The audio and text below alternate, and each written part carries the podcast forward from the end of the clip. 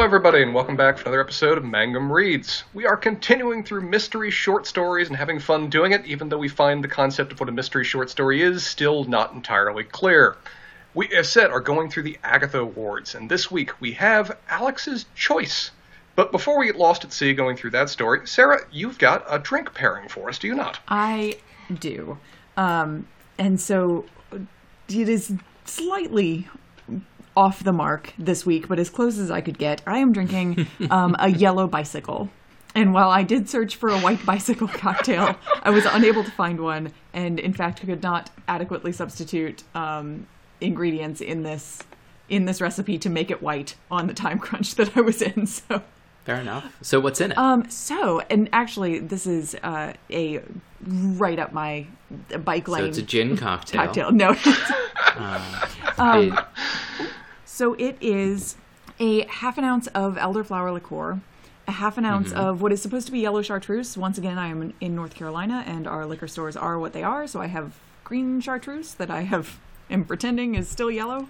Um, that is uh, those two ingredients are shaken over ice and poured, and then you top off the glass with um, prosecco or cava and serve with a lemon twist. oh, that's fun. It's lovely. It is a delightful little cocktail to go with a little story. Delightful little story.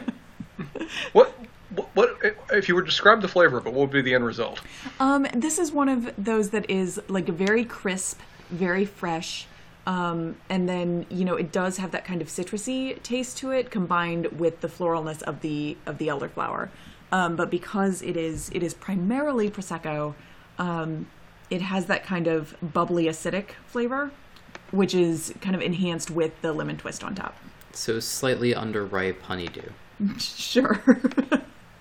yeah, I mean that's that's close enough. And then if you had a relevant time machine, you could make that honeydew ripe, I assume. You could. Although um I don't know anything. it depends anything. on which direction. I suppose. Or you have a seed. Yes. You have a honeydew seed.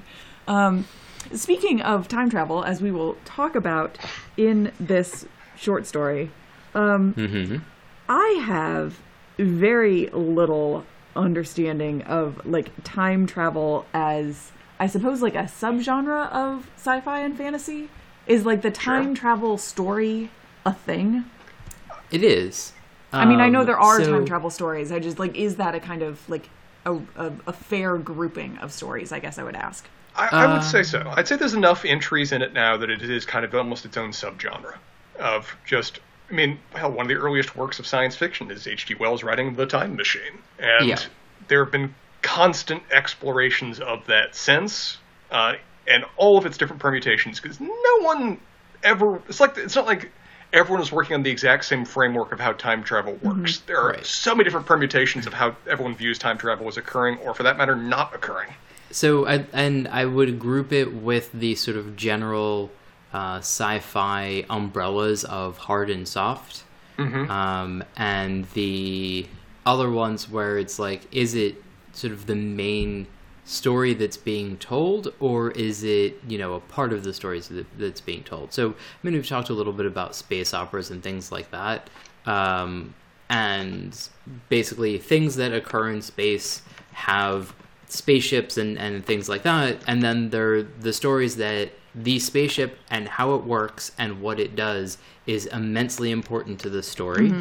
Uh, like i don't know if you've read them but the honor harrington series where a large portion of the book is taken up by what would otherwise be described as nautical references uh, and you know distances that cannons can shoot.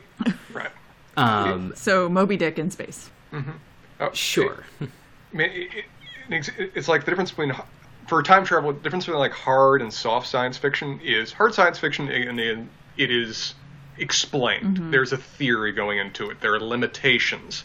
There are ways that it functions. There is a scientific basis that it is imp- that it is suggested. I mean, really hard science fiction would be someone saying, um, "How does time travel work?" It doesn't. It's impossible. but to dial that back a little bit, they go they go into the theory and basis behind how it works. Softer science fiction is where it's more a secondary element of the story.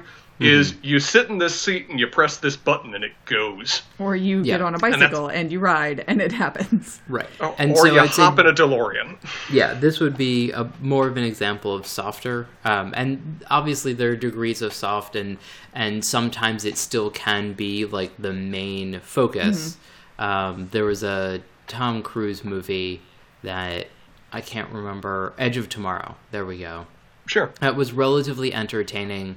That I would say, like the main focus of the entire thing was sort of exactly how and why this time travel thing that was happening worked.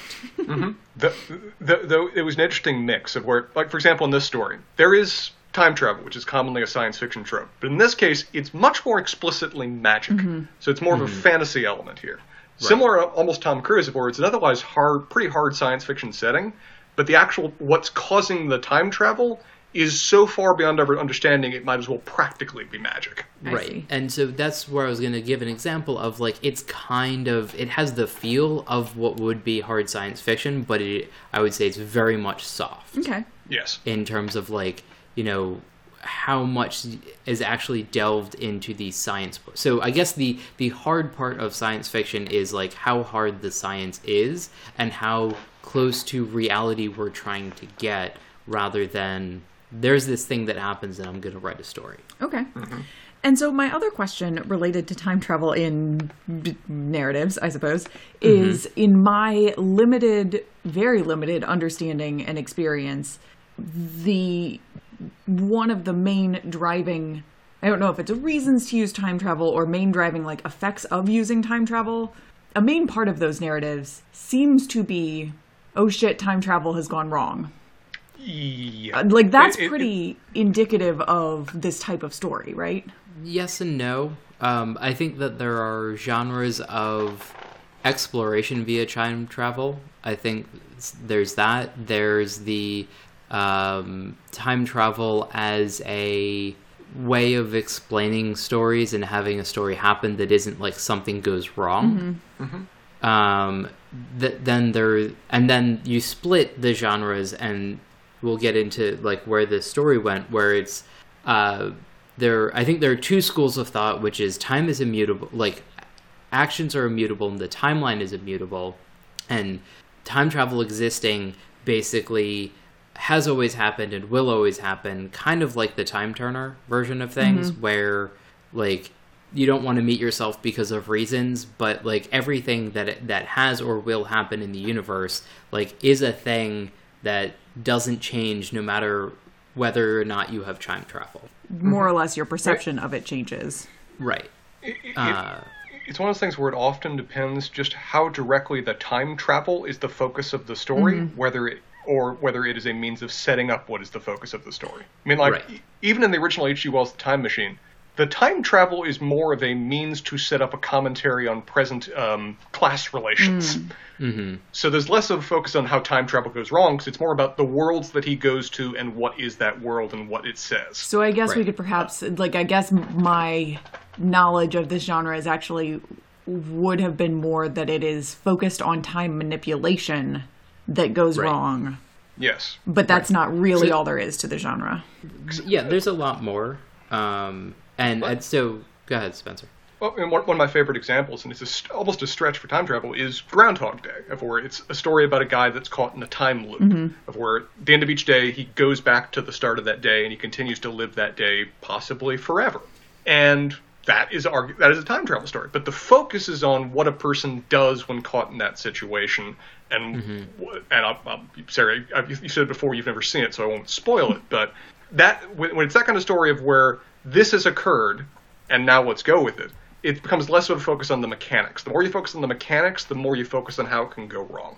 Because Yeah. time travel offers so many opportunities for how unexpected consequences can flow. Okay. Right. And so the other genre that you have is uh, time changes every time you go back.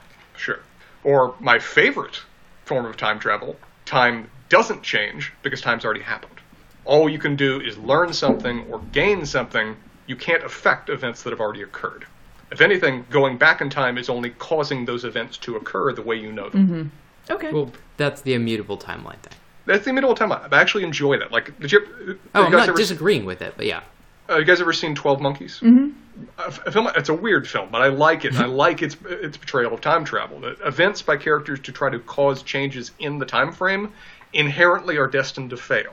The only thing you can do is learn what occurred better to change the future, rather than actually affect events in the past.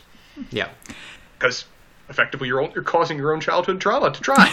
And if so, if you want to watch a movie that is the worst of all of the things, but uh, and you should have watched it while you were a late teenager and didn't care, is Butterfly Effect. uh, is that the one with uh, Kushner? Ashton Kutcher, yeah. Yeah, yeah, Kushner. Uh, it it's a film that could have been so much a better film. it's, it's an interesting enough premise. Uh, it, it, it has some good scenes in it and some good character work, but man, it's a bad film. Well, thank you for giving me some clarity on kind of what is going on with the genre. I asked these questions specifically because um, shocking to me that here we have a story where time travel occurs, time manipulation occurs, and uh, spoiler, it all works out exactly according to plan. Yeah, Um, and What? also, this is in a an entire collection called Crime Travel, which Yeah. is time travel mysteries, which I I'm not sure how I feel about them. have you read other Um, ones in the collection now that you have it? Not yet. Okay, I haven't either. I, I- I may have gotten the collection about three hours Sure. ago. So Well, it, it's an interesting enough idea. I struggle to call this a mystery. Um, so like the only Yes. only element of the only element of mystery is how will I solve this problem and will my solution go wrong? Those are Right. the mysteries. But And so I think like the importance of introducing both styles of time travel is because that's sort of one of the suspenseful things in the story and not knowing that as something in the genre, I feel like you lose a lot of like the tension that that is only built as a reader in the story. well, to uh, just briefly set up our author, did either of you read anything by Barb Go- Goffman before? Nope. Nope. I I not I had not read anything by her, but apparently she is a pretty damn distinguished figure in this kind of crime writing genre, or cri- uh, where she has been nominated for.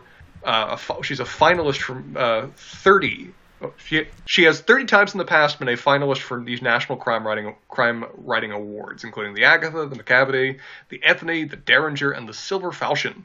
Um, so she is pretty well distinguished in this field, but I'm always curious to start this way. If you guys had to summarize your thoughts, what did you think of this story?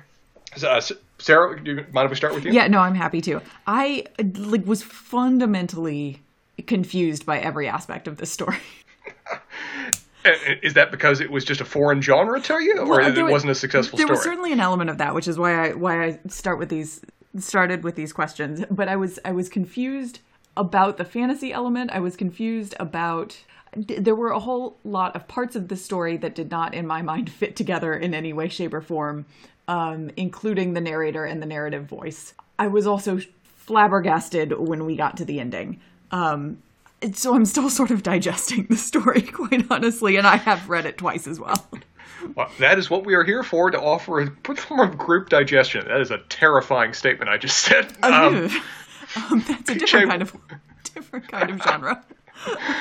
Oh, B- BJ, what were your thoughts in brief? I think I'm the odd, odd person out. Um, I reasonably enjoyed this story. Uh, I think because I've read enough sort of of this short story sci-fi thing going on that I guess I don't know what sort of the literary version of this, but like the suspense that I had as a reader trying to figure out what the author was going to end up doing with the story that she was providing and how she was going to end it was sort of interesting to me. And I sort of followed the character with that a little bit, but like I think the character was just sort of going on a little bit, but but that sort of entertained me along with sort of the grandfather's like teasing of this like magic bike um that that we'll sort of get into. But like for me it was a somewhat middle of the road decent short story like i i would have preferred to read this rather than uh when we went through our uh uh, short story nominations for I can't remember which award, um, but there's some that were just bad and completely unsuccessful. And I wouldn't say this was for me a completely unsuccessful short story. I have long since thrown out the hope or uh, idea that any of these are actually going to be mysteries. so You're probably I better think- for it, BJ. View it on its own terms. Um, I would re- like I would recommend somebody read this story over like the Blue Ribbon uh, in this collection, and so uh, you know at least this is where this ranks for me. So I think I enjoyed it more than than everybody else did because I think there was a story that was told and I didn't hate it. High price. starting from that point, starting from that base work, uh, I found this story so underwhelming that it probably would be in the top three for everything we've read previously that I most struggled to finish. Interesting. Of where I had to fight to get to the end of this one, in part because I really did not like or did not resonate with me the writing style. That putting this putting this in first person and it- putting it in this just in the mindset of the character for one. d- It, I don't know if this comes across to me as just being very young adult or just even very early young adult, but it was pretty by the numbers, and the writing style never really got me invested in the actual characters themselves to care about where the plot was going. And so by the end of it, I was just trying to finish it because I wasn't invested enough to really even care about the solution. So this or Storms, the name of Storms or whatever that Oh, a catalog short of story Storms. was. Yes, thank eh, you. Eh, at least Catalog of Storms was interestingly written. I can't say this one was. Fair enough. Um, I think there there are reasons also that I liked it that have nothing to do with the book itself, which is not the greatest reason to like stories. I know, but it's the reasons we're the most interested in, BJ. Where we so come please from. elaborate. yeah. Um, so there's a, a part in the story that, um, I mean, we can sort of jump right into what happens in the story, but basically, this young girl um, was Never uh, actually said. What? Never actually said to be a girl. Really? Was it not? Yep. No, uh, this is interesting. Uh, the author actually wrote a piece on it that she'd intentionally written this so there are no descriptors of gender at any point in this I story. and, inv- and wow. I one thousand percent read this as a as a young Well, girl. And and she said she did that very purposefully. I, I did find it interesting Mm-hmm. that she was very curious to see what her readers assumed it to be. She took pains to indicate there were no descriptors of gender at any point. And BJ, it's you you read it as a girl. Yep. Uh, Spencer. Uh, I didn't really care. okay, Spencer. no, I, Um, I, I, I saw it more as a girl than a boy. Okay. So But most of the comments below the article said they saw it as a boy. Really? that those people are weird. That's So- fascinating to me. This is like the AI story that we read. Yeah. Yeah. Uh, can you I- make your parents read this and, and get their feedback, and I'll try and convince There are ultimate my mom to do arbiters. so. Yeah. The, the, the writer's assumption was that people would see it as the same gender that they are. Well, that But did not clearly- play out clearly here. Didn't play out with us. I- I think a few people just saw it as like a boy and their dog kind of story. It's just that kind of trope. Interesting. Um, yeah, so this young child and their dog, um, they were orphaned at a very young age um, and then ended up living with their uncle. Uh, their uncle got hit by a car uh, about a month ago, and this person has now gone to live with their grandfather. Um, and their living with their grandfather is sort of very weird interaction because their grandfather sort of works all the time um, and so they have pretty much the entire day to themselves in the middle of summer when summer is supposed to be like their favorite time Can I ask another Uh, question about like what assumptions that we made about the story as we go into it? Yeah What time period did you think we were dealing with here? I thought pre I thought pre-present by some number of decades. yeah i my guess was sometime well that's not true like it, There are cars. it was recent no like there there's internet connection and Yeah, that's like true. There is. cell phones and cell phones being the normal phone so it's not too far in the past Yes, I but I agree with that. I felt like it was something like even pre-60s or pre-50s. I kept It expecting it to be a, a gothic story. Like I really thought Yeah. this was going to be a Yeah, gothic it- short story, which I think is part it of my confusion about it and why it was so difficult Yeah. to kind of get my sink my teeth Place into. it. Yeah. Yeah, so it has that feel, but like I think that the amount of money that the grandfather clearly has makes things weird because of that. That he has people that are named cook or driver. Y- There is there is a certain amount of wealth that like put places you out of time. Right. Um, and so I think that's sort of what's going on here. And I think the cook driver thing is more like children being weird than anything else. No, no child does that. no, that, that is, I, I agree with you, sir. That is so distinctly Gothic or Victorian in terms of that. Mm-hmm. That we don't we don't refer to the staff as anything other than their title. It'd be inappropriate. We don't we, we don't fraternize. And I don't know, the like novelty of kites and bicycles was a little weird to me. That too. Yeah. Um, Um, and the but- age, like the age of the the child that that is fascinated with the like all of We- it's just a little. It's all off. Um, also, the, I am unsure um, that this author, I've forgotten her name, I'm sorry, uh, has ever Oh. actually interacted with a child.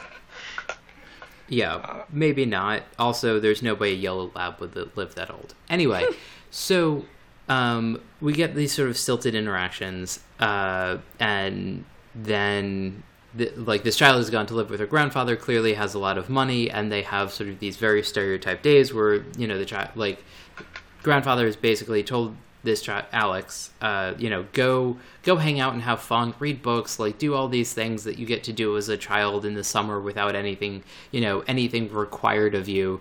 And alex is just got like i don't know anybody i don't know like there's no internet and this kind of sucks. Like i can read some but that's not like how i want to spend all of my summer and going outside and, and playing by myself with my dog every so often is only so entertaining. Yeah, there's, there's a certain assumption the grandfather has about the grandfather's kind of self-isolated to deal with his grief, and in some ways he's bringing her here to give her an opportunity to do the same. hmm But she's not really in the same mindset as he is. That he's wallowing, she's looking to go pa- to go out and go beyond it. Yeah, and so At least I she think, thinks she is. right, and I think that there's sort of also this complication of like empty nesting a bit, and because like we later get descriptions of the house being like filled with friends and people Yeah. sort of going in and out, but that probably was the way this was uh, like a generation ago, and now it's like the grandfather and all the kids have moved out, and so like there isn't even anybody for Alex to play with, basically. But There's basically just Cook. yes. Right. Um, anyway, so the thing that sort of endeared this story a little bit to me uh, right on the outset was the description of the mealtime, where the grandfather like thought it was interesting like they needed to learn about stuff and so th- like the first chunk of the meal was him describing his day and like what was going on and then the second half of the meal was quote reserved for me to report my doings Yes. Grandfather would look at me closely when I spoke, paying attention to every word. Um, so there is a really lovely scene in um, MASH where the main character, Hawkeye, Uh, and mo- movie or TV? TV. No one watches the movie and actually likes it. um, which is actually not true because I very briefly dated somebody who also said they liked MASH and they met the movie. And, that was the end of the relationship. Kind of. Um, I was just like, "What is with you and your sense of humor?" And like, we watched it, and I was like, "That was a movie." Anyway, I, I don't like Altman work, so I'm with you. Go on. um, so uh, Pierce, the, sort of the main character, and uh, Charles Emerson Winchester III. Ooh, later Um, seasons. yes, later seasons are having a conversation about their parents, and Charles describes like Oh, his yeah. that he doesn't have a basically have a relationship at all with his father, and most of their interactions were when they got home from school, like the cook or you know the staff would bring out dinner, and he had between the salad course and the soup course to tell everything that happened at school and then it went to like his sister's term during the soup course and then like once those courses were over like they didn't get to talk. Oh, wow. Mm-hmm. Yeah, and sorry go ahead spencer. Nah, I, I, I just love one of the descriptions he does in that the difference between a father and a dad. yeah. And it it's just this like really touching kind of heartwarming. And so it was like it was kind of like reminiscent like that's what this like description brought up in my mind mm-hmm. but also like the grandfather's being a lot more intent and interested in what alex is doing The- the- um, Charles is talking with Hawkeye about you know you did things with your dad. You were friends Right. with him. You went out. You you went out and had experiences in life together. My dad was a good man and he loved us, but whereas I had a father, you had a dad. and Yeah. I, it, it's, a, it's a wonderful little scene. um, and so so that's really like where I think I started enjoying this story more, having absolutely nothing to do with the writing or what happens in the story, because like I just started with like this intensely emotional and touching scene mm. as a touch point. Mm-hmm. Uh, uh, early on in this story, the writing style started to put me off, and I think it's because of the way the author does first person that, that every one of the descriptions is so stilted and so say uh, so tell rather than show. Well, it's it's mm-hmm. in my mind because I agree with you about like one of the things that I really struggled with in this story was was that kind of narrative voice, that first person from this child's perspective. Is it felt like a kind of poorly written version of the like precocious child. The mm-hmm. voice just was not believable to me as a kid. Um, yeah. and as a kid moving around in a present day world in a weirdly Victorian setting and like dealing with that, I don't know. There were just a lot of moments that were like particularly, as you said, Spencer, stilted in the way the story was being told that were difficult to get past. Yeah, I, I also kind of, I guess, I knew that Alex was like 12 because for loads of reasons, like it comes up a lot. But this feels more like a seven or eight year old, mm-hmm. maybe. Yeah, it feels a lot younger. Um, and so, I don't know, I've taken to just making decisions that make my interpretation of a story better. and That's that's real author is dead. Well, and, and part of that as well. I mean, we ultimately have a bit of a justification why she's had such a sheltered childhood Yes. as we as we learn more. But part of the reason that we view this uh, Alex as being so young is that she's not allowed to go outside by herself. She's not allowed Right. to do anything by herself, and so it's almost like she's living the childhood we more associate with a younger child rather than a tween teen on that verge. yeah. and on like the first time she gets to go outside by herself, she finds a magic bicycle. That, yeah, she, she has a kite. Yes. Uh, she- Seems to be it's an a kite ordinary kite. It's, it's a very ordinary but so exciting kite. It's the most exciting kite ever. Uh, I mean, if you have nothing to do in this mansion and you find a kite in the garage, like it is really exciting. I'm not sure if you're 12 if you find a kite in the garage. I think if you're 30 and you find a kite kite in the garage and you have nothing to do, it's fun. If you're 6 and you find a ki- ki- kite in the garage, it's fun. 12, nothing is fun. Yeah, I guess this is this Fair. this might have also been like why I decided that this uh the main character was female because of like how they approached like going out Yes. with their dog and doing things Yes. as a and like yes this is sort of gender biases but like i have spent time just exploring yards and forested areas alone and with people and i'm you know climbing trees and getting scraped up and whatever and and going out and flying a kite with sort of that seemingly reasonable option of like what alex could be doing mm-hmm. just felt a lot less uh, I mean, if we're you know fitting somebody into sort of normal gender biases, like where what my expectation would No, be. No, absolutely. I mean, my I d now that you say that, the primary reason I think that I assumed that Alex was female was because of the way that this child is interacting with just like a playtime outside, which felt much more feminine. Yeah, I'm right there with you. Where if it's one of those things where if I was a if I was in this kind of mansion on the beach with cliffs and everything else, I would just have a blast just walking about and exploring. I you'd- I'd spend hours just roaming. There wouldn't be an activity. I wouldn't need an activity. I got a world in front of me. off the cliff, like yeah. you know, uh, just There's You could set things on fire on the beach. Like there are all kinds of things to be I, done. I don't I don't need activities. There's a world out there.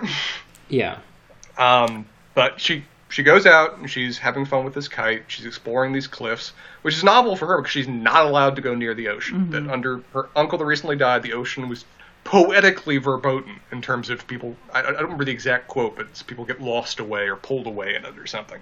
yeah. You we- can't trust the ocean. Like Yeah. it's yeah. Um, but while she's out and about, uh, she hears a a girl's a girl's laughter. Yes. Mm-hmm. and she has a moment of interest in that, but then there are kite things to do, and she moves on with her with, with, with moves on with her day until she returns back home having spent the day out with you know her and her old dog. And I wanted to ask, what is the average lifespan of a golden retriever? Because this one's 11, 11, 12 right now, Yeah.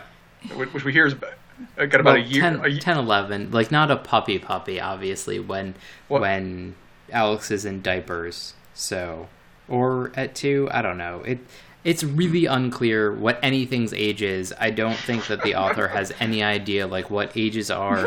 and I do want to, before I forget to make this comment, like, there is this, like, thing that is I, I assume in also literary circles, but all over the internet about how poorly men write women. Yes. I haven't seen the opposite, but this feels like very much the opposite of like the author was like, well, I will write a gender neutral character that is pretty clearly a girl. It- it's one of those things where um, how important the relationship is going to ultimately be between her and this dog. I wish they'd almost spent more time on it early, of where it's almost just working on assumed knowledge about okay, well they've been together so long, clearly they're close, rather than a I think really the only you might be the only person that has a problem with this because you don't understand why people like dogs, and that's okay, Spencer. We're here for you.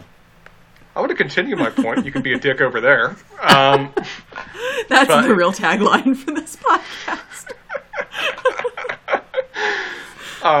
But I, I, it would have meant a lot more to me if we'd gotten a few more scenes, or just even discussed a little bit more history of how important this dog has been to her coping. She, it's described Yeah. at the very end that this dog has been a family member. This dog has been with her in a way that no family member has ever had an opportunity to be. Sleeping in her loss of bed all the time. yeah, when she actually like, like, you reaches know, a decision point, then we get that, but it's not well set. We Right. don't, we don't get any of that set up right now, and this would have been a great opportunity for Mm-hmm. it. Because I still had a, I still had a fair amount of hope for the story initial part, even though the writing style was annoying, uh, annoying me, just because there was an element of whimsical mystery that was still going into Sure. it. I wasn't sure where it was going. There was a lot of opportunities, a lot of directions, but this was the moment to set up characters that we never really get. These characters are very, even with our main characters, despite the fact we spend all of our time in our heads, they're, they're pretty one note or even oh, maybe it's part of the Writer's Purple style. They're pretty much blank slates that we're just meant to put our own our own things on. Mm-hmm. But Yeah. she has this moment out there. She returns home, and as she's returning home, there is a bicycle with no seeming reason attached to it, leaning up against a tree, mm-hmm. It, it got caught in the bushes.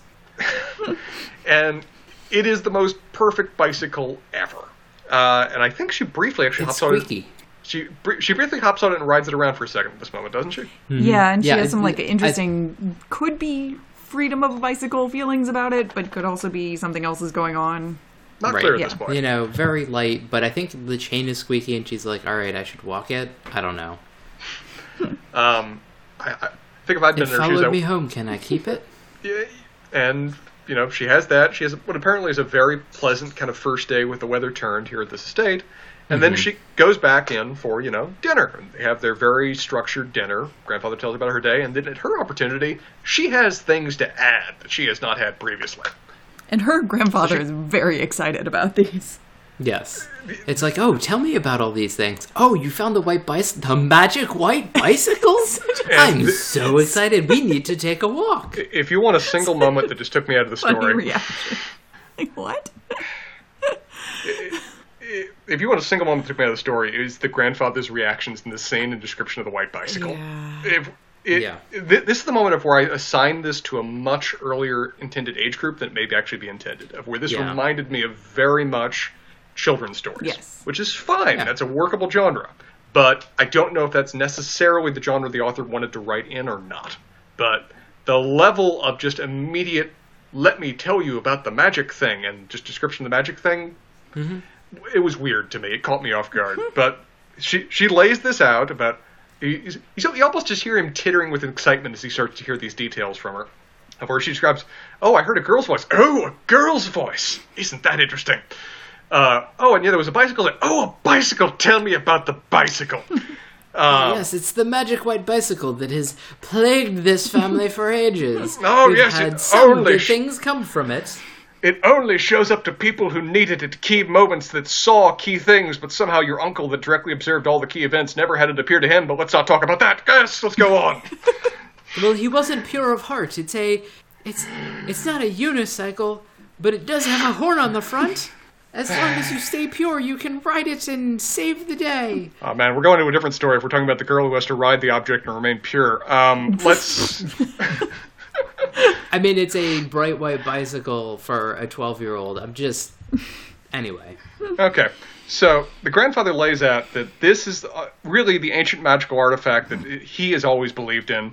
Uh, that the family doesn't really have control over because it kind of has a will of its own and appears to people that most need it at given moments that suffered a moment of past trauma so as to give them an opportunity to go back and fix that prior past act. A very common trope in time, in time travel is fixing that which went wrong.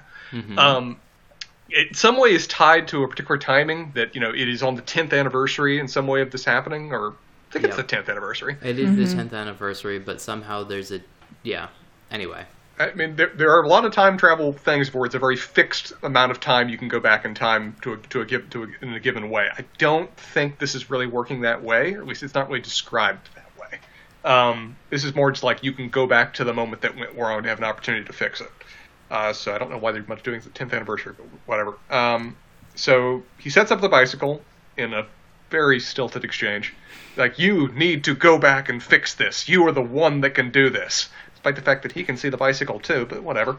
Um, Spencer, how, you can't have a hero's journey without an old man, a knowledgeable old man that helps you gain your powers. Sure, yeah, it, it is a common trope. I understand. Um, he sets this up. She. This could be a uh, George Lucas plot for all you know.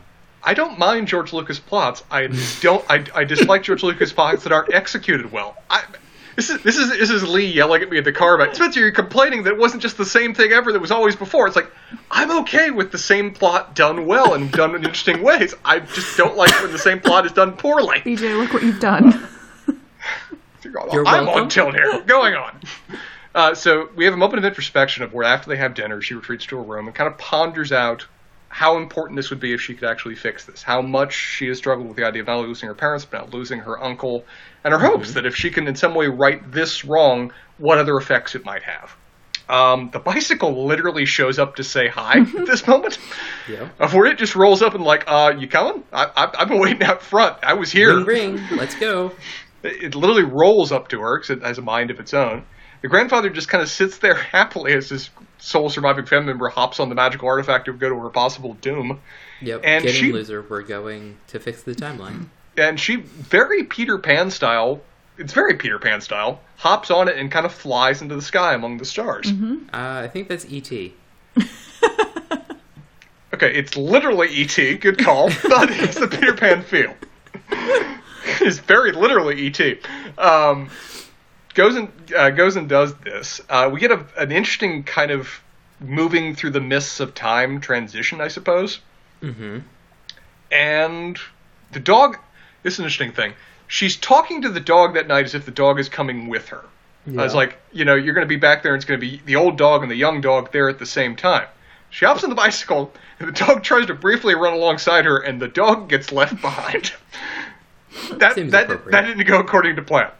Well, um, if the um, dog sees itself in the alternate timeline, bad things could happen. It has Spencer. to cut the other uh, dog's uh, head off to gain its power. Okay, okay, you just we, okay. We just we just mixed the plots of Back to the Future and Highlander together. what is happening? Let's stick to the script. but we want a better script. Is it is it Highlander to the future or Back to the Highlander? So she goes back ten years in time. Yep. To the, pretty much the exact same location she presently is. Mm-hmm. This is fixed location time travel and fixed uh, time. So she's in the summer, or no, in the winter, right? It, it, I don't think it's fixed. It, I don't. It's not it's, fixed time. It's ten years later, but in the winter because I thought they were there for Christmas. Anyway, yeah, it's June now, but they're wearing heavy clothing and they're there for Christmas previously. So it's fixed location, not necessarily fixed like season or whatever else. It's so ten years ish. It's ten years ish. Um, she arrives, uh, Sans dog with bike leaves Bike behind and goes down to the beach and rapidly meets her own dad, mm-hmm. who she has never really had an opportunity to meet or know before because, from her perspective, he died when she was 2 mm-hmm. Yeah. Um, they have some interactions. I'm, I'm breezing over this because I don't really remember it that well. Uh, Basically, the dog is excited to see her. The, yes, the, the, the, dog recognizes her across time. the dog, yes. yes, the dad. The dad is like, "Oh, you must like dogs." Dog this... doesn't like most people. Clearly, you're special. Mm-hmm clearly the authors never met a yellow lab. Yellow Labs love everybody. um, they're excited just to be excited. Um, throughout this, we get a bit of a tension building in the sense that what caused her parents' deaths was they were playing fetch with the dog. The dad threw the stick into the surf by mistake. Dog went in there after it, and being that it's a tiny puppy, like a year old, that's not that actually, it wouldn't even be, be a puppy, it'd be a, a young adult dog, dives into the surf, gets stuck in the, what is apparently a hell of a tide, rip current. Yeah. Dad Yeah. goes in there after, goes seemingly goes missing. Mom goes in after, seemingly goes missing. Daughter goes then in there thereafter. Alex.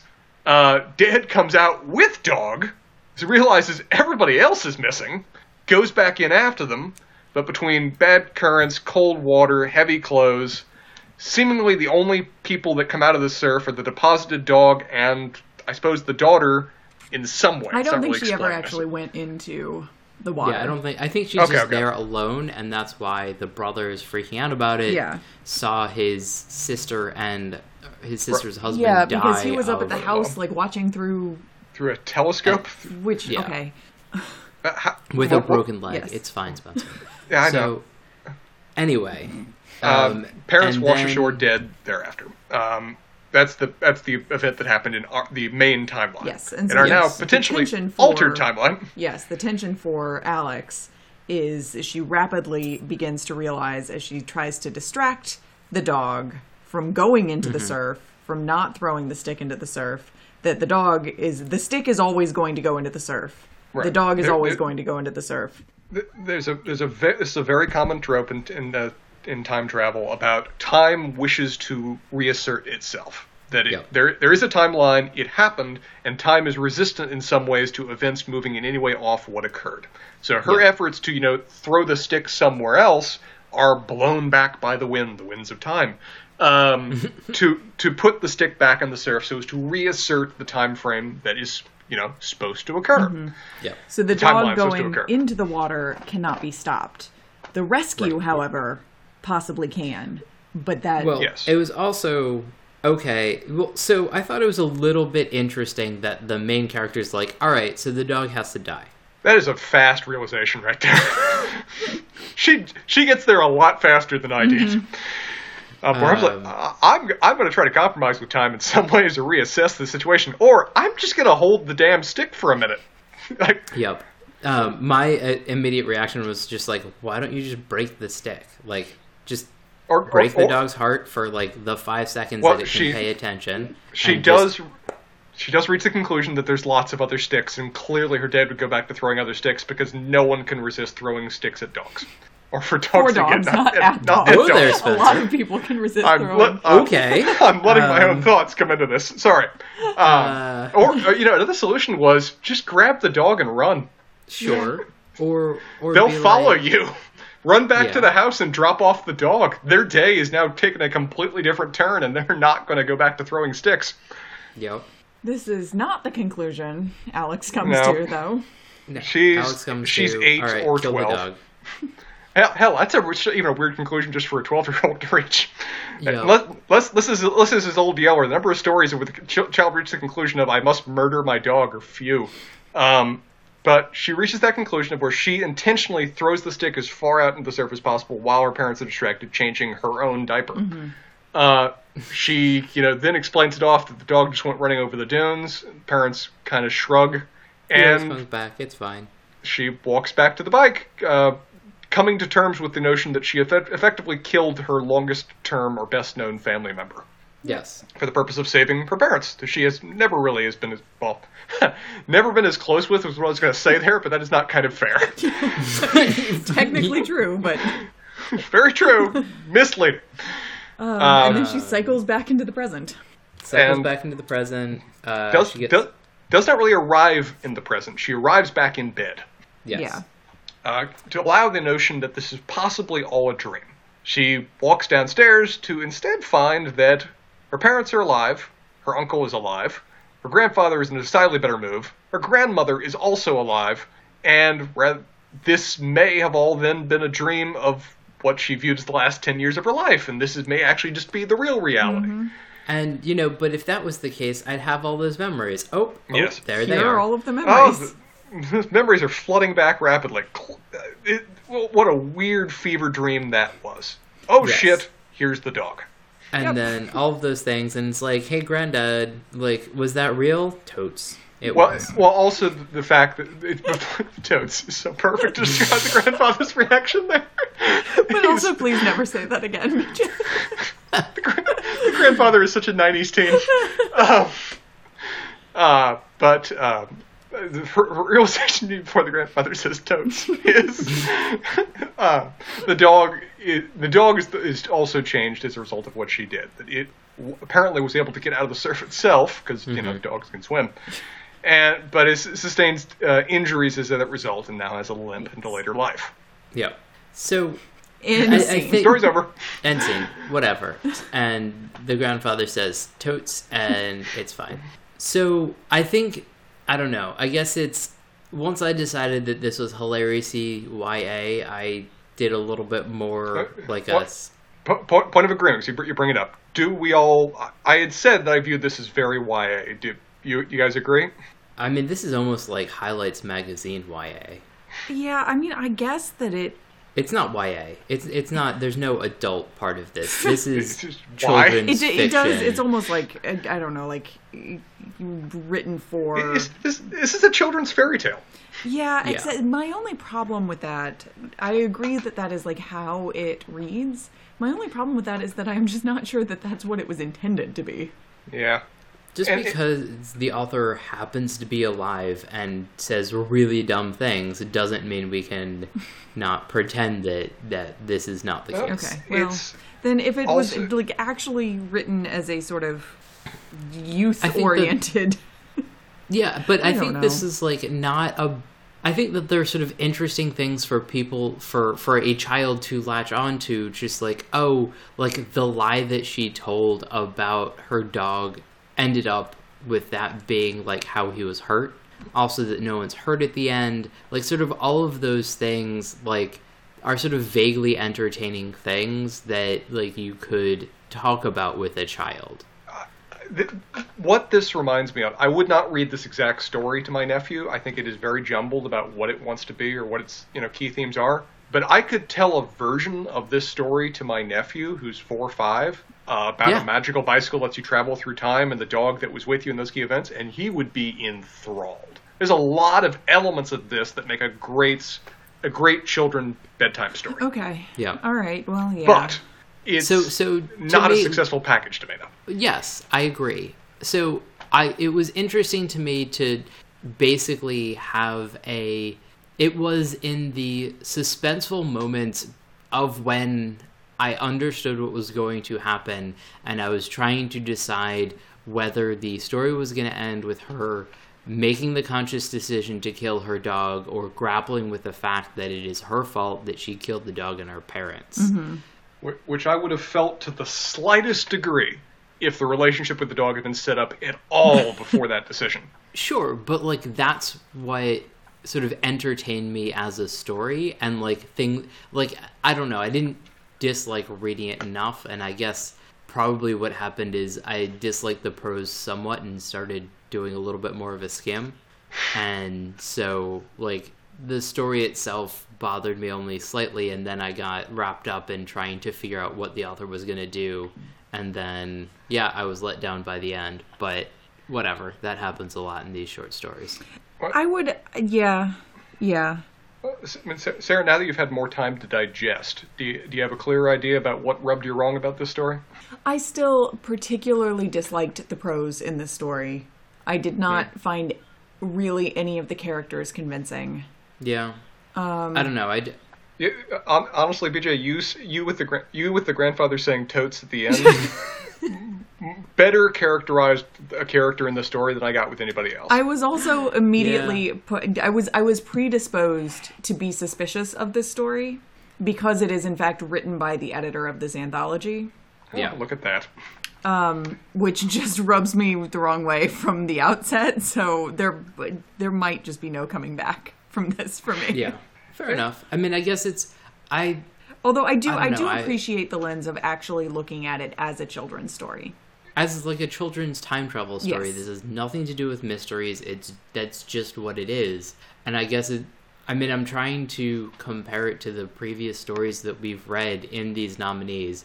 I have no understanding how this got nominated for any sort of mystery award, let alone a cozy mystery. Yeah. Uh, let alone one that was named after somebody who did something well. Yes. Well, But I really disliked Blue Ribbon. yeah, I did too. and like i guess for me uh unlike you i think sarah like when a story is just nothing and like the characters are basically nothing like the prose just can't do anything to save it. And like the only things that i appreciated about that story were like other fantasies that i made up in my head. And anytime i read any part of that story it just made it worse uh, For me, I like Blue Ribbon distinctly better than this, just because Blue Ribbon was not a chore to read. It didn't Yeah. go anywhere. Mm-hmm. Fair it, enough. di- it, it didn't tell a complete story, but it was written entertainingly with some interesting descriptions of where I was. If you can write something well, I will care about it even if it ultimately does nothing, because most of what I'm doing is experiencing it in the moment before your end.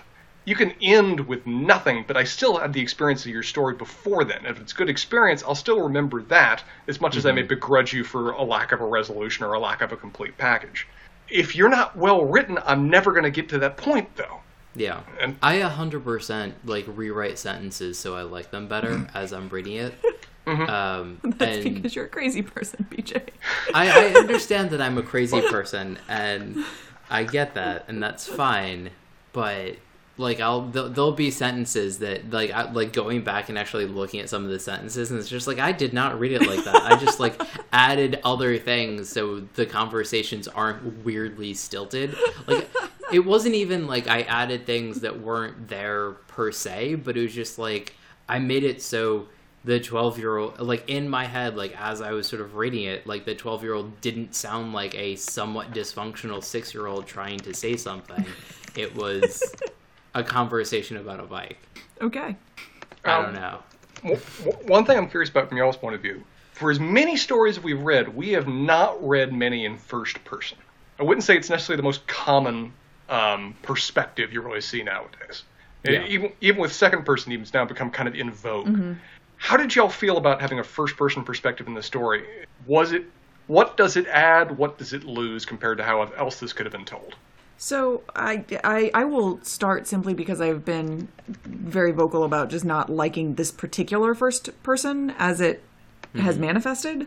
Um, But I actually really love a first person story in the world. I um, I appreciate being given that, especially in a kind of mystery setting, being given that limited perspective.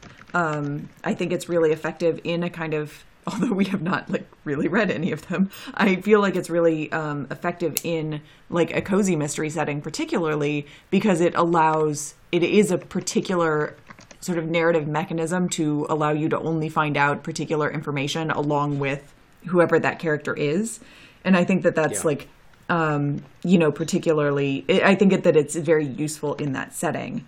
Um, I also, while it didn't manifest here, I can usually, like that kind of first person, you know, allows for a much quicker investment in individual characters too.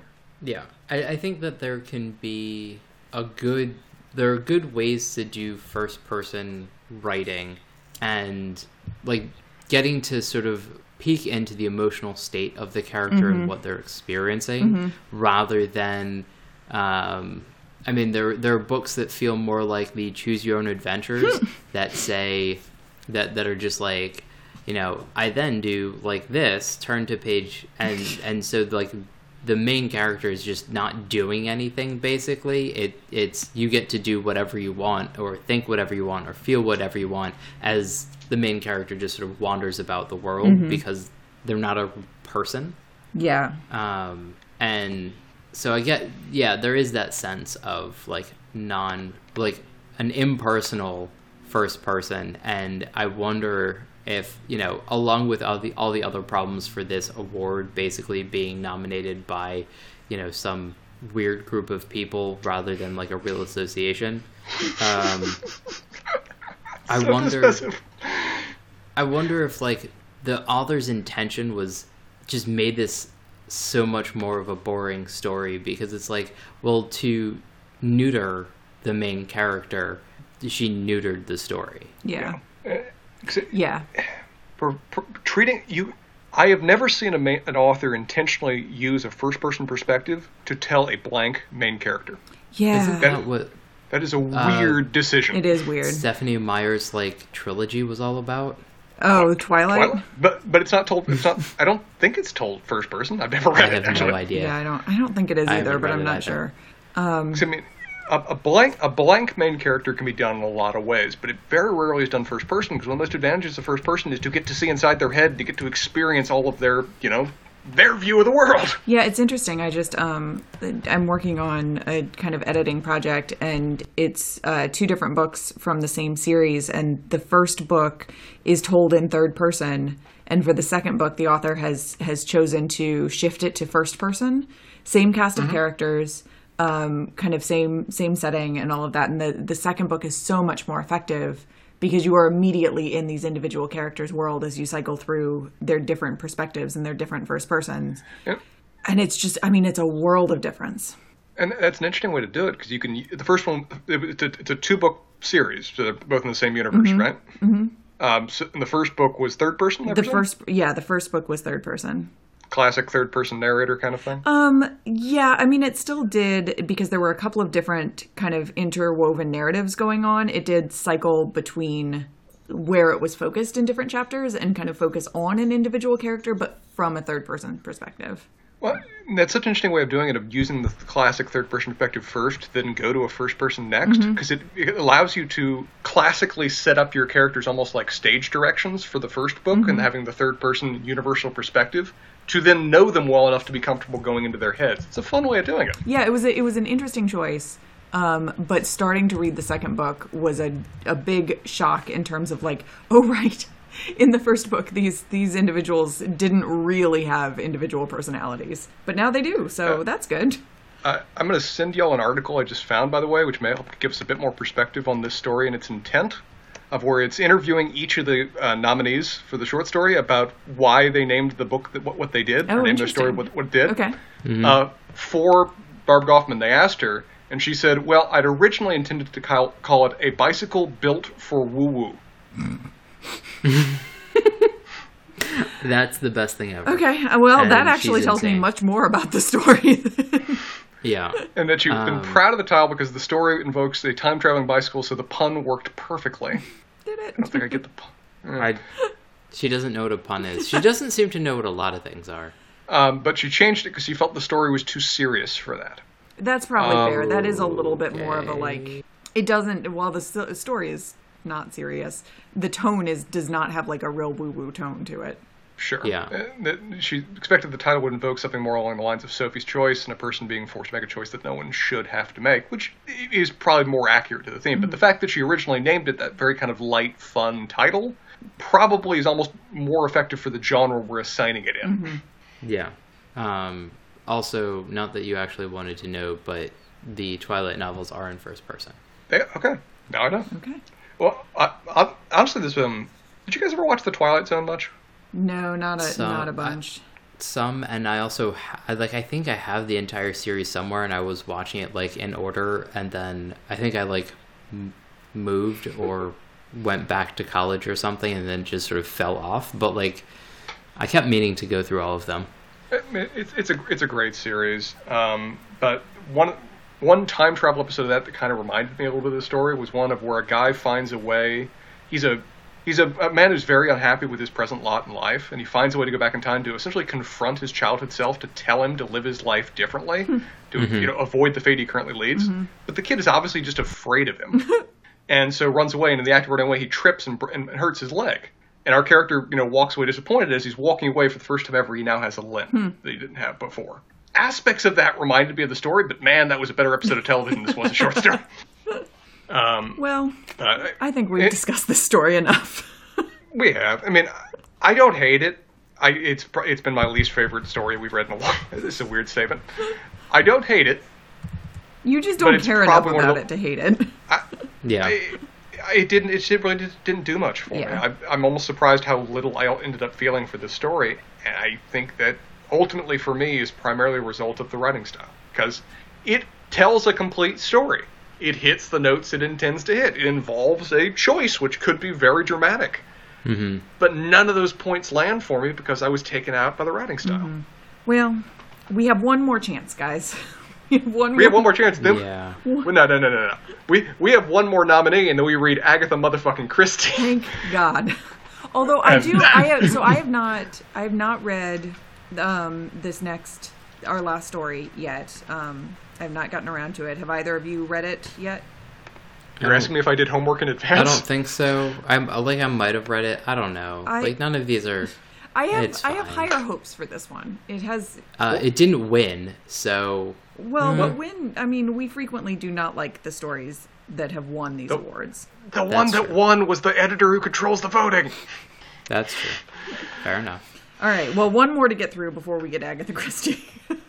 Let's Yes. do it that way. What What is the name of the next one? Uh, the next remember. one is Grist for the Mill by Kay George, um, and it is in uh, M- A Murder of Crows by Dark House Books. Okay. Uh, is this somebody you're related to? Kay George, Elizabeth George, they're all part of the clan. You know, I, I will already give this one credit. The title and the and the anthology that it is in It's are the best ones right? we've had yeah, yet. Yeah, it's better. That's why I'm. I I have some hope for it. I don't know. Maybe a eternal optimist. Um, but anyway, this has been fun to talk about. Anyway, It has. It is always a delight to go through these stories with you. But if our fans wish for more material before they get to hear from us go through this next story, BJ, where can they find it? Uh, so on mangumtalks.com and pretty much wherever you get podcasts, you can find all of our content. Uh, not the least of which uh, is Mangum Talks TV, where Spencer, what are you doing? Uh, We are discussing the Queen's Gambit, which involves Lee giving an extended recap, us debating the best moments and best quotes, and then me going on what I normally just do in my spare time anyway a massive Wikipedia spiral on the something that's related to chess. Well, mate, I'll have to check that out. um, and you can also find our potter uh, Oh, God, pottering mate. around with our podcast within the podcast, and uh, Mangum Talks, our sort of new show that is sort of the parent uh, where we, as a group, do things together and talk about it and have fun. Um, and if you have any questions, comments, or suggestions, you can click contact us at the upper right hand portion of the website. We also have a Facebook that you can make comments on. Um, and yeah, all sorts of fun like that. all right. As per usual, it's been fun. Bye, guys. Till next time, y'all.